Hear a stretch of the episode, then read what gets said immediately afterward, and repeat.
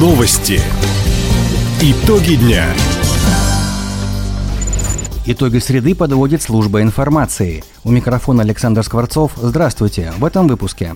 Мокрый снег и порывистый ветер ожидают завтра на большей части региона. Губернатор Михаил Дегтярев поручил ускорить темпы дегазификации. Лучший учитель края преподает в Николаевске на Амуре. Об этом и не только, более подробно.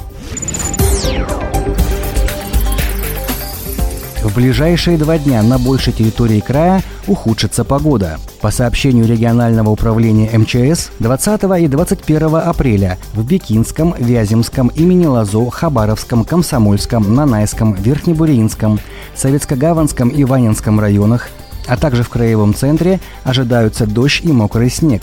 Порывы ветра могут достигать 20 метров в секунду.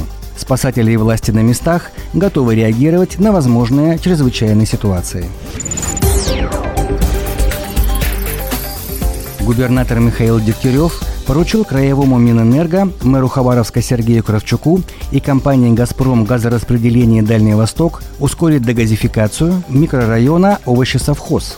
Об этом во время личного приема главу региона попросил хабаровчанин Владимир Резидинов – по словам пенсионера, срок сдачи распределительного газопровода – 31 августа. Местные жители опасаются, что не успеют перевести свои дома на голубое топливо до начала отопительного сезона. По итогам встречи Михаил Дегтярев дал поручение закончить все работы до 15 августа. Исполнение губернатор взял под личный контроль. Птицефабрика «Комсомольская» возобновила работу – Напомним, предприятие закрыли прошлой осенью. Из-за вспышки птичьего гриппа пришлось уничтожить все поголовье свыше полумиллиона кур-несушек. На фабрике проводили карантинные мероприятия. Как сообщили в Россельхознадзоре, в марте-апреле Комсомольская приобрела почти 137 тысяч цыплят, закупила корма. Молодняк поставил плем птицезавод «Хабаровский».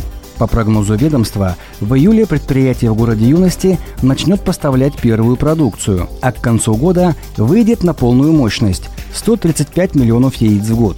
Напомним, до вспышки птичьего гриппа на долю птицефабрики «Комсомольской» приходилось 43% от всего производства яйца в регионе.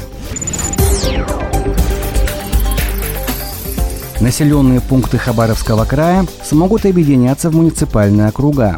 Сейчас такое право им дает федеральное законодательство. Теперь эту норму предлагают закрепить и на региональном уровне. Соответствующий законопроект рассмотрел профильный комитет Законодательной думы Хабаровского края. Сегодня у поселений особенно отдаленных возникают сложности с формированием органов местного самоуправления, финансами, участием в программах господдержки. Одна из причин – малое количество жителей. Новая административная единица позволит исправить ситуацию. Отметим, в нашем крае инициатива о возможности создания муниципальных округов поступила именно от властей на местах – говорит глава комитета по вопросам государственного устройства и местного самоуправления Игорь Гудин. Сегодня услышали мнение именно представительных органов первого, второго уровня, то есть муниципальных образований, которые пояснили, почему это преобразование необходимо с учетом нехватки населения, с учетом определенных ограничительных мер формирования как органов исполнительной власти, представительных органов, иных органов, то есть избирательных процессов, которые не могут с учетом их числа населения сформировать даже эти органы, которые должны быть представлять интересы населения. Законопроект дает право, но не обязывает поселение переходить к новой форме самоуправления – поэтому пользоваться этим инструментом необходимо аккуратно и только там, где это действительно целесообразно, уточнила спикер парламента региона Ирина Зюкунова. Для северов действительно это правда. Есть сложность формирования советов, депутатов, есть действительно сложность поиска лидера, который будет руководить поселением, есть действительно сложность организации в хозяйственном решении вопросов по жизнеобеспечению, там, где потребен более крупный свернутый уровень муниципального округа, это правильно. Там, где существует крепкое самоуправление, хорошая хозяйственная жизнь, и надо поощрять инициативу к участию в органах местного самоуправления, там, значит, должна действовать та система управления, которая сложилась.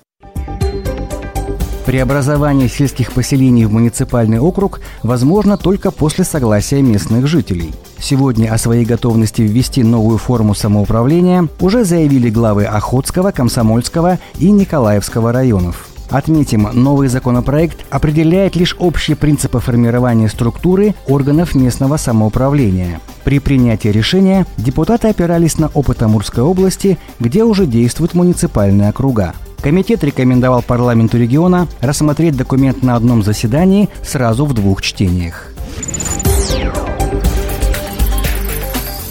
К началу отопительного сезона в Хабаровской школе номер 49 утеплят кабинеты. Такое указание дал мэр Сергей Кравчук. На встрече с главой города педагоги сообщили о холоде в кабинетах. Сотрудники управления образования доложили градоначальнику. Система теплоснабжения в здании прошла ремонт. В помещениях установили новые окна. Низкие температуры в классах возможны из-за щелей в межпанельных швах. Сергей Кравчук отметил, образовательную организацию уже обследовали специалисты и включили 49-ю школу в план ремонта на этот год – к началу отопительного сезона швы загерметизируют. В крае подвели итоги конкурса профмастерства «Учитель года». Лучшим учителем ОБЖ и абсолютным победителем состязания стал педагог школы номер 53 города Бикина Станислав Кан. Ему вручили статуэтку «Большой хрустальный пеликан» и премию – Татьяну Задерновскую из школы-интерната номер 11 поселка Ванина жюри признала лучшим учителем-дефектологом. Лучший учитель русского языка Александра Дегор из села Бельго Комсомольского района. Лучший педагог-психолог Кира Шмат из школы-интерната номер 12 города Вяземского. Воспитатель года Яна Брадуцан из Хабаровского детского сада номер 23. Лучшим учителем года стала преподаватель географии из школы номер 2 Николаевска на Амуре Зоя Соболева. Она представит Хабаровский край на всероссийском этапе конкурса. Отметим, победители в своих номинациях наградили статуэтками «Хрустальный пеликан» и денежными премиями. В кинотеатрах края уже завтра пройдет премьера фильма Клима Шипенко «Вызов».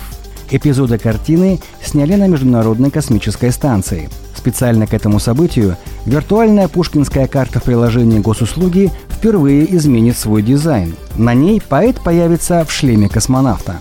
Напомним, за 12 дней на МКС отсняли 78 часов рабочего материала для будущего фильма – как отметил глава регионального Минкульта Юрий Ермошкин, молодежь края в возрасте от 14 до 22 лет сможет посмотреть эти кадры бесплатно по Пушкинской карте. Среди партнеров федерального проекта 26 кинотеатров региона.